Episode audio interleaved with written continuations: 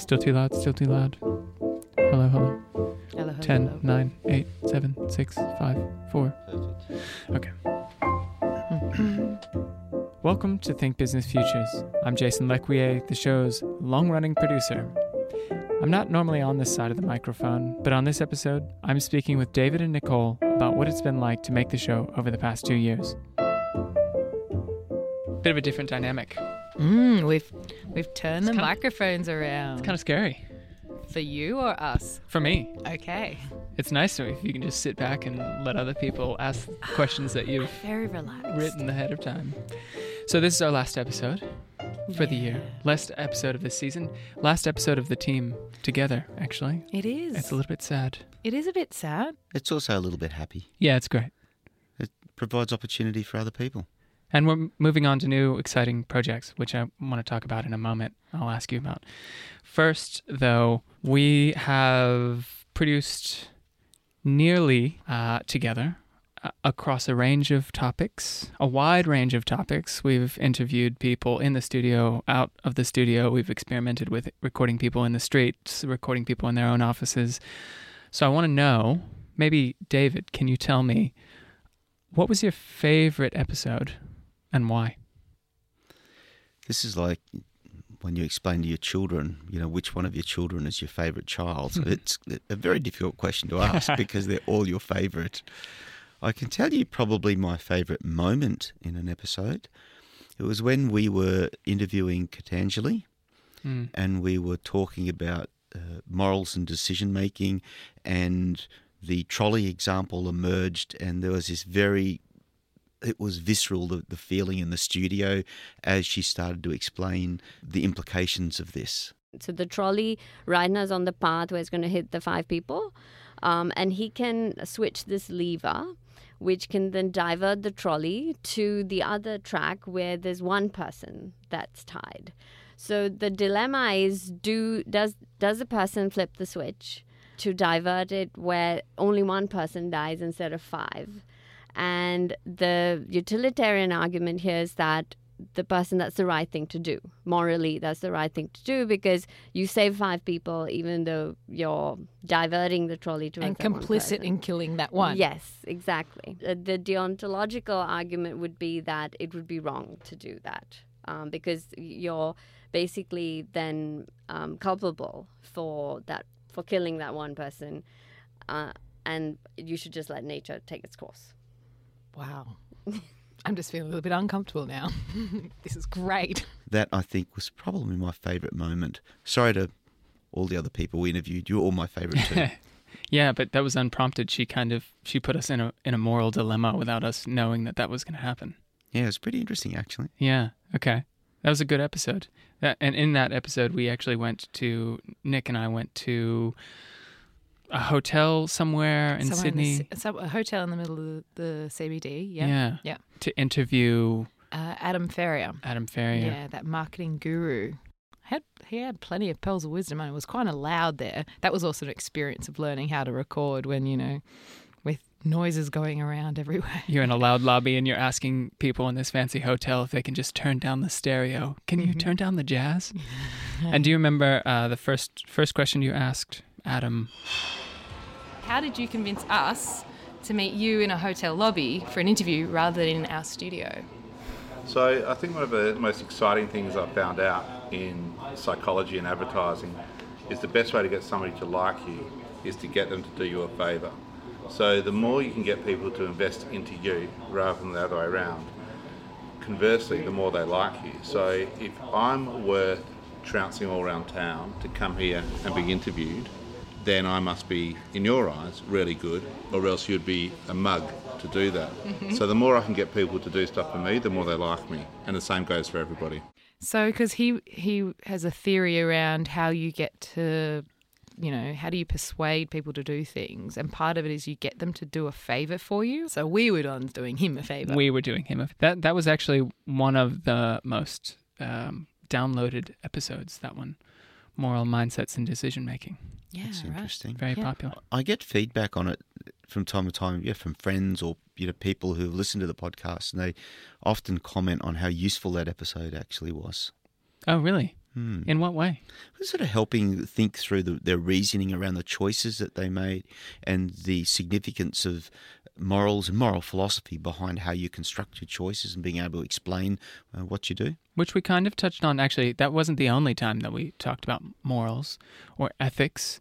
We also spoke with Dr. Simon Longstaff from the Ethics Center. Remember that was in uh, the Teaching Ethics to Finance Students episode. That was with Gerhard Hambusch. He is an incredible educator, and he was so exciting in the studio. It felt like you're in his class. It did. I want to take his class, actually. Mm. Yeah. Mm, so much energy. He's a great teacher. He's a great teacher. Mm. But can we talk about maybe uh, this was the first time either of you had done a podcast, right? hmm First time ever. Oh when you- yeah, you can Without hear it, right? If you go back to our early episodes. I mean, the wonder producer was able to try and make us try and I make don't- us sound okay, but I mean, if you go back to some of our early episodes, we're like, "Oh my goodness, there's a microphone. We've got headphones on." I mean, we were all winging it. l- Let's be honest. Well, actually, at least Nicole had a monumental advantage over me, and that is she used to listen to podcasts. Right. What do you mean used to? Still do. Still do. Still do. So you you hadn't even really listened to podcasts. Uh, not a Before. lot.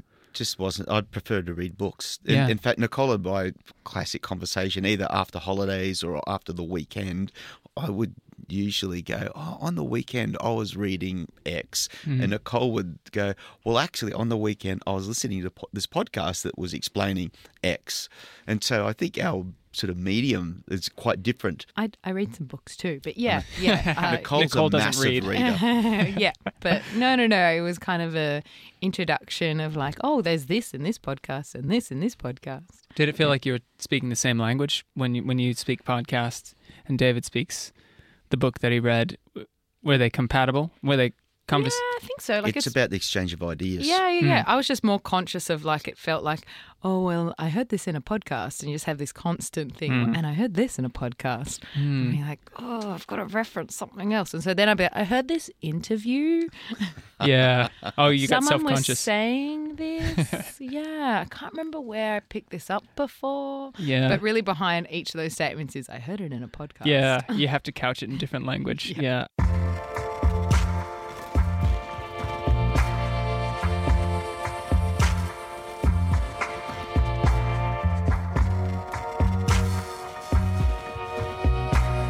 Having now listened to quite a few podcasts, a, a really good podcast gives you the capacity to translate uh, an idea in a, a simple uh, and digestible way, but it doesn't mean it has significant. Doesn't mean it doesn't have significant implications. Hmm. And so, engaging with ideas in this sort of medium, it gives you the capacity and the free will mentally and think through or reflect on what those implications might be for you as a person. And sometimes when you read a book, you may be, or readers may be less inclined to do that because you're sort of reading through and the author's got plenty of time to sort of develop the point and develop the implications. And so you're following their logic through hmm. as opposed to perhaps forming your own. Hmm. Whereas maybe this plants the seed a bit uh, for a particular topic, and hmm. A listener would go and research it further. I would hope. Mm. I mean, the, the other great advantage of podcasts is that you get to hear the emotion of the person talking. Mm. Uh, so if we go back to Gerhard, like you can't help but like be infected by his enthusiasm about ethics and finance and different ways in which you could bring this out in a classroom. And I just don't think that level of enthusiasm translates to if you were to perhaps read about hmm. ethics and finance in the classroom.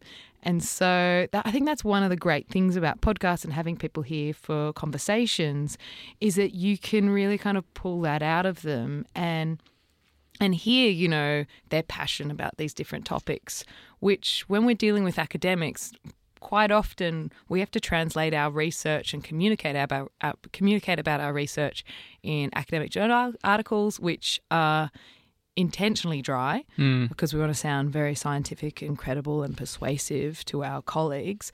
Um, or occasionally we might write to the business press or the conversation, but you don't get you know, the emphasis, the surprise, the laughter, the in jokes, Yeah. all that sort of stuff. And so that's been one of the real pleasures about working with this medium is to be able to bring a little bit more personality to the academics that do this sort of work. I have to say, yeah, before Gerhard came into the studio, I hadn't spent a whole lot of time reading about ethics in finance. Actually, you're right. Someone said to me the other day, a friend, a good friend of mine said, "Oh, Brownie, you know that podcast you guys did about financial planning? That was so interesting." Now, this is the only time I've had someone say to me, "Gee, financial planning, that's really interesting." Yeah. You're probably right. They wouldn't have got that if they'd read it in a book. This was the episode with John Tyler, Yeah, Professor John. Tyler. Yep. Yeah, it was fascinating because it wasn't just it wasn't just someone telling you you should invest in real estate. It was uh, someone we talked about why it was important to have financial literacy and why there were gaps in in Australian society and how they could kind of be addressed. I must confess that anything to do with financial literacy, unless it has an immediate effect on you, isn't ver going to be very interesting. Talking about things that will affect you in many years to come. You know, we say in the superannuation industry there are two kinds of people those that worry about superannuation and their children, or those that don't worry about superannuation and their parents. And it is very much of, the, of that case. It is difficult to worry about things in future years. In the same way, it's very difficult to say to somebody who's 20, you really shouldn't get these tattoos now because do you think you'll be wearing the same clothes in 50 years? You'll be wearing the same tattoo. And now I've turned your audience off and I do apologise. That's okay. I mean, I've probably got a- uh, an even better example. Do you remember when, when we went down to Canberra and we interviewed other people at Treasury? Yep. Matt Flavel. Matt Flavel, yeah. How enthusiastic was he, you know, like in terms of putting together the federal budget? I don't think, I mean, it really did rival Gerhard in terms of the enthusiasm, the the passion, the pride, Yeah. like, and that just having a insight into these people's actual work practices and how much pride they take in doing them and all the different subcultures that might exist. It really kind of put the person back into into the story. Uh, I mean, that to me was like one of, one of the most fun episodes to do was to actually just kind of reveal these unsung heroes. So, when does this process begin? So it's a bit like with the Olympics. When one Olympics is finished, they're already into planning for the next one. It's kind of the same for a budget. Yeah, it, it, it takes something that generally budget coverage is who's the who are the winners, who are the losers. There's this m- moment of fame. How long is the budget speech? Often it's like Half an hour. yeah, and Yeah. so the treasurer gets this moment where they get to kind of spin it in a certain way, but to actually speak to the people who are in the bowels of the treasury building, actually putting it together was super interesting. And remember, he said that uh, it goes on to a USB that then goes to the printer. Like such a minute, I don't know, detail was really fascinating. That it just it made it so much more. I don't know. It's a humble process in a way. Yeah, it really humanized it. Uh, and I think if in the context of trying to understand business topics, and this is something where we started, right? We wanted to get behind the buzzwords. We wanted to bring people in to talk about business topics who perhaps hadn't engaged before, were prevented from engaging before, or who weren't interested in engaging before, and actually open them up and going, actually, they're not, you know, it's not just jargon, um, it's not irrelevant, uh, and it's not. It's not these kind of intangible things which have got nothing to do with people. Like it's about people, um, it's about society, it's about inequity, it's about morals, and it's really relevant. And it can be also kind of funny and kind of interesting too.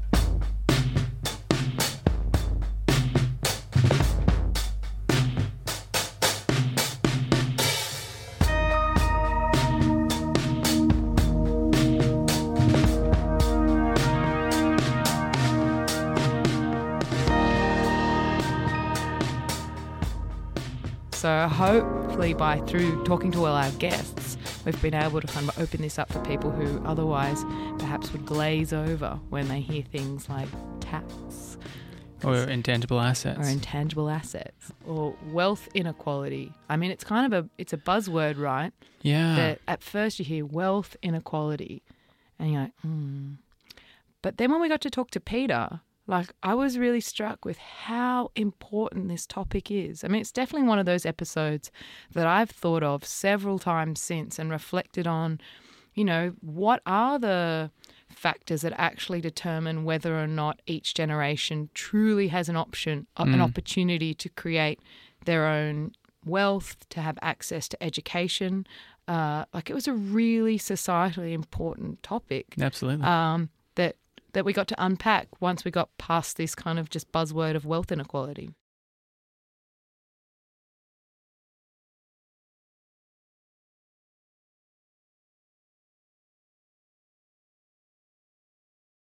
yeah, and then you also in that episode got to speak with Bob Carr, which was interesting. Oh, in this very studio, that was it was. Wow, that Yeah. was. I mean, it was like it was a quick interview. He he he's a man that has things to do. He's I think an important yeah. guy. He had two book launches that night, I think, and two. Yeah, he had to be at the podium Yeah, ten yeah, minutes later. yeah. That was great. Why does having equal opportunities for within a society? Why does this matter? Well, if you haven't got equal opportunity, if you're disadvantaged because of where in a city you live and what the income level of your parents is, then we're asking society we're asking society to live with a servant class, as in so much of the United States. That was fun because I, I remember being able to reflect back um, to the Honourable Bob Carr about the fact that I was the product of the education system that he presided over. So that was a really nice loop back in that one. Uh, and for me, that was actually a really human moment, that w- like a moment where we actually connected.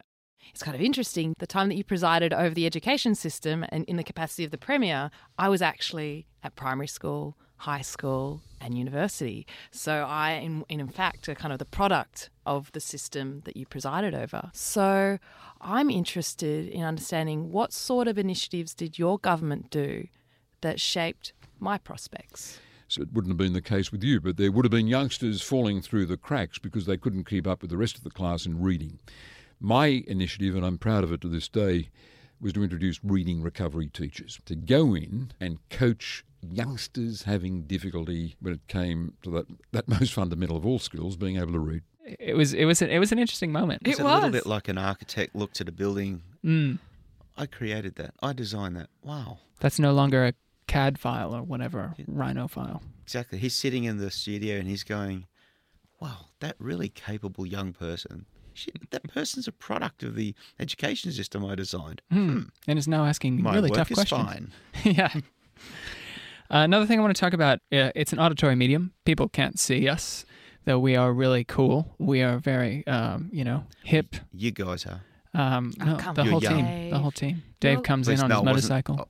Yeah, Oh, you're here we cool. go. You, look, yeah, you've got a motorcycle on your t-shirt. Yeah. Well, it's safer to have one on my t-shirt than actually ride one, right? Yeah, yeah, it wouldn't fit in here. Uh, but they can't see how cool, generally, maybe not today, but how cool our socks are. And I, I was thinking about this. I don't know where this the goofy socks thing started, but It um, was early on. it became a thing. It was early on. Again, when we were a little bit nervous about doing this whole thing. Yeah. Yeah. Do you think that th- it was a it became a good luck charm? we were kind of, you know, a bit apprehensive. And then there was one day that I think, I think Dave, because he's quite observant, and one day Dave noticed you, Jason, wearing some funky socks. Yeah. Uh, and he made some sort of comment about, oh, nice socks. And you know, oh, yeah, we- you know, because I think they were ones that perhaps they had the Mona crosses on them. Perhaps is that is that right? Either that or they were the ones that I've got that have um, bananas and whales. Yeah, I, mean, don't know why. and that's going to definitely um, draw an observation. And then he revealed that he too was wearing some funky socks. Yep. And then I pulled up my pants legs and I was wearing funky socks too. And this was a it was a real team bonding moment going, "Oh, we're going to be fine. Yeah. We've all got funky socks on today. This interview's going to be a breeze." And then what happened post that point, of course, is that anytime anybody went away or wanted to buy a present for the group, what did they buy? Funky socks. Socks. It's like we're all hmm. grannies. Let, let's buy them socks.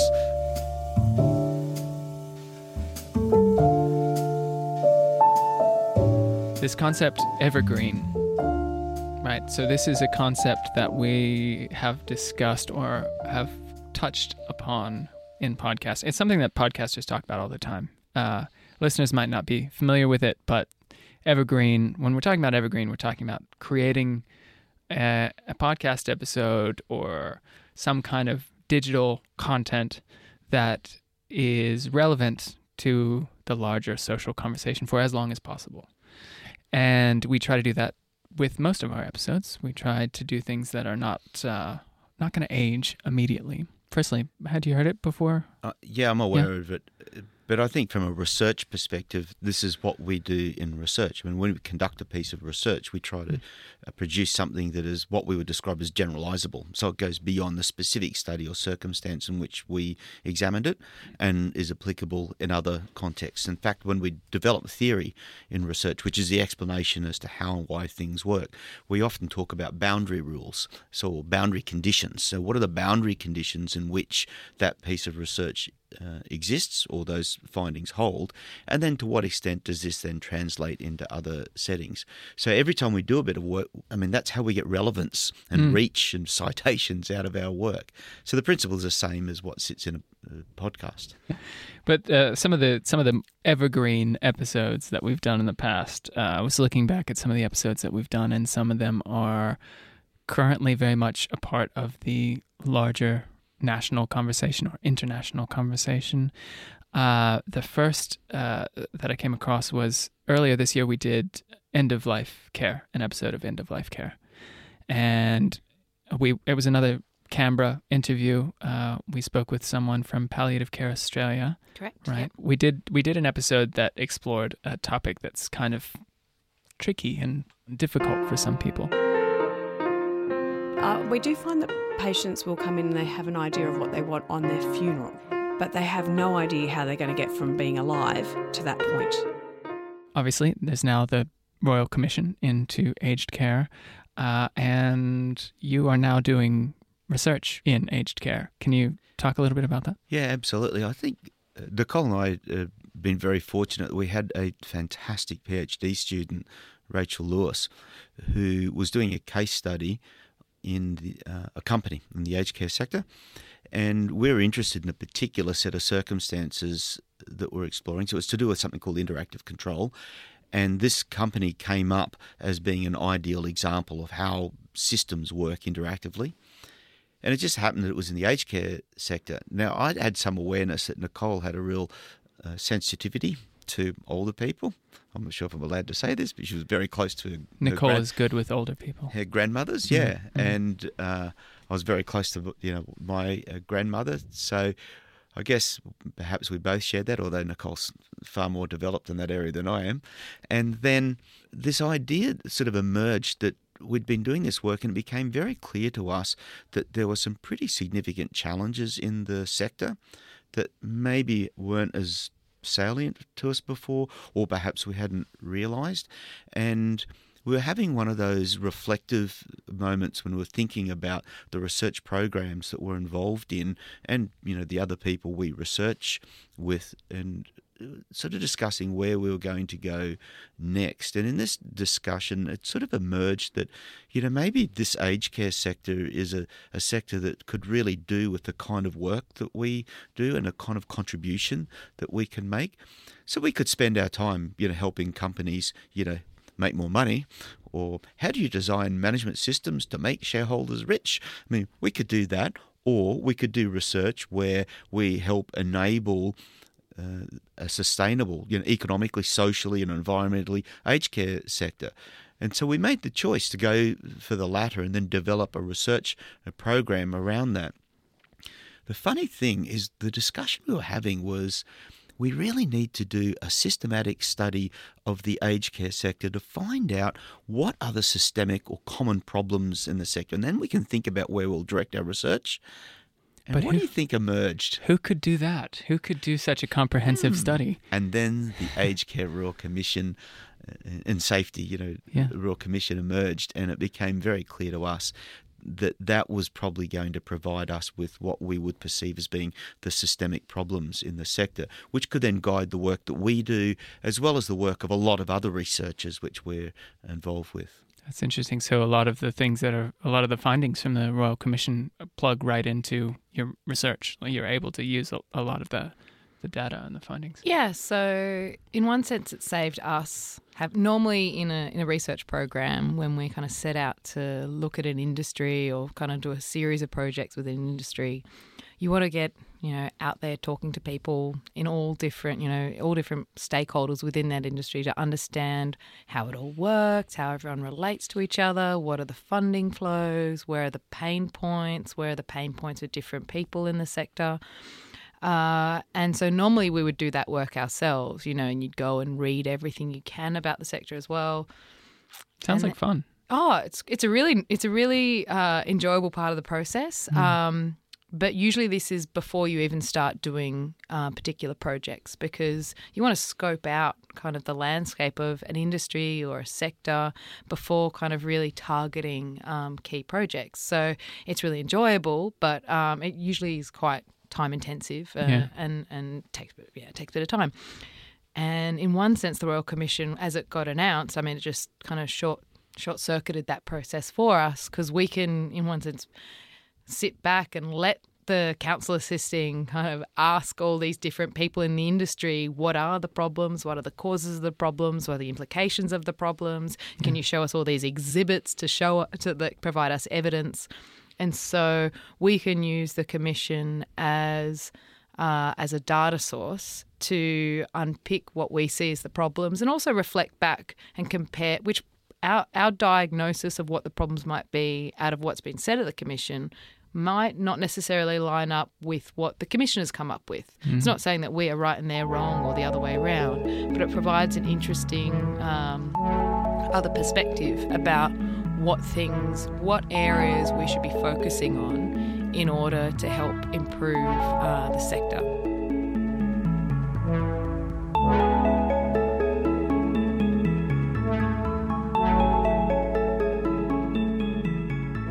Another uh, uh, time, actually, it's interesting that um, you know you've kind of um, we've skirted another royal commission previously. Uh, that was the banking and um, financial services sector royal commission. I don't know if that's the full official title, but we did a collaboration with History Lab. You and I, Nicole. Mm-hmm, Um, for people who haven't listened to that episode, can you give me a synopsis of what what was it that we Ooh, did? they- well, they definitely should listen They to that episode. they should. Uh, it's one of my favorites. Um, so, in that episode, uh, we go back to the point of origin of Australia's banking uh, system, uh, which goes way back to colonial times, back 200 years, uh, back to the time of Lachlan Macquarie uh, in the colony of Sydney. And we started that investigation uh, examining the origins of the first bank in Australia. Um, which was at the time called the Bank of New South Wales, and now it's called Westpac. Uh, and we were interested in, in particular, a mysterious first transaction uh, that happened when it when it began. On April 8, 1817, the Bank of New South Wales opened as the first financial institution in the Australian colonies. It was established by Governor Lachlan Macquarie, who advocated its potential to increase the wealth of free settlers and emancipated convicts alike. But when the first customers arrived for the grand opening at 10am in what is now downtown Sydney, they found someone had already made a deposit. Three days before, one Jeremiah Murphy had somehow managed to deposit a huge amount of money. So, how is it that someone could get into the bank before the ribbon was even cut? Uh, No spoilers. I don't want to give too much away because I definitely think uh, it's a really interesting uh, episode that I- I'm following our investigation as well. So I don't want to kind of have too many spoilers in there. yeah. Um, but it's funny how, again, if you look at evergreen episodes, there some of the questions I think that episode raises in terms of the degree to which banks should be responsible for the sorts of transactions that go through them. Mm. Um, uh, I think it's yeah, absolutely set very much in the news again. Very relevant, yeah. Mm. And uh, we got to speak with the Westpac historian, uh, who was very helpful and forthcoming. And we spoke a little bit about, uh, yeah, the importance of knowing your history. Current CEO, thankfully, is a history buff. His undergrad degree was in history. He understands that you don't get to be where you are without actually understanding where you've come from. I mean, I, I really enjoyed that those series of episodes we did there because um, in going back to where banking began, we also then unpacked, you know, the reasons why you might have a bank or indeed money in the first place. Uh, and I really enjoyed that because it re- it you, you you you take a lot of these things for granted. You know, the fact that there are banks, the fact that there is kind of financial services, the fact that, that we do have money or that we have credit cards that make things work. And if you go back in history to the points where, or just before when these things existed, then it actually transforms your appreciation for the role they play in society today. Yeah. Uh, and since doing that that investigation, even like the the episode we did on what is money, I think really helps inform my thinking at least about well if we think about new forms of currency today you know like cryptocurrency for example Mm. the lessons about what is money and how does it work uh, incredibly helpful for then understanding well what would be cryptocurrency and how does that work today or how should it work what are the attributes And so, Absolutely. yeah When- that kind of lends to it being evergreen as well Yeah. Uh, what are some other um, episodes or interviews that you really enjoyed? I'd like to reflect on some of the episodes which were really tricky to record. Yeah. So, do you remember there was we? Uh, I- do you remember? Actually, there's two instances that come to mind, but um, uh, one in particular was a stormy Friday evening down in Drummoyne, and It's a section of Sydney for people who are not in Sydney. yeah, part in Sydney, and we're at Drummoyne Oval, and it was at. I was in the in my own car, sitting in my own car, and it was bucketing down, absolutely bucketing down, and there was a storm raging. And whereabouts were you at this point? I think so. There's always some behind every episode. Actually, there's always something where I'm scrambling to to get the tape right, or get a microphone, or get run to get extra batteries or something. And in this instance, I think I was at a bus stop, sheltering from rain coming from all directions and lightning, with a bunch of gear, trying to, to get a ride. Yeah, this is and this was the episode that we did um, around the rise of professional uh, women's sport in Australia, and it was in one sense really great to be able to go and watch a game and record that and see between uh, the greater Greater Western Sydney Giants and I think it was the North Melbourne Kangaroos. Was it? I think so. But yeah, it happened to be a particular evening where there was such a massive thunderstorm that the lights went out the stadium. I It think lightning hit the lightning field, hit right? stuff. No, Yeah. not the field, but I think it like it was definitely. It was just more epic in my mind. It was really epic, and I was like, "Gee, we were soaked to the bone. You've got all this electronic equipment. Yeah. It's Yeah. like, oh,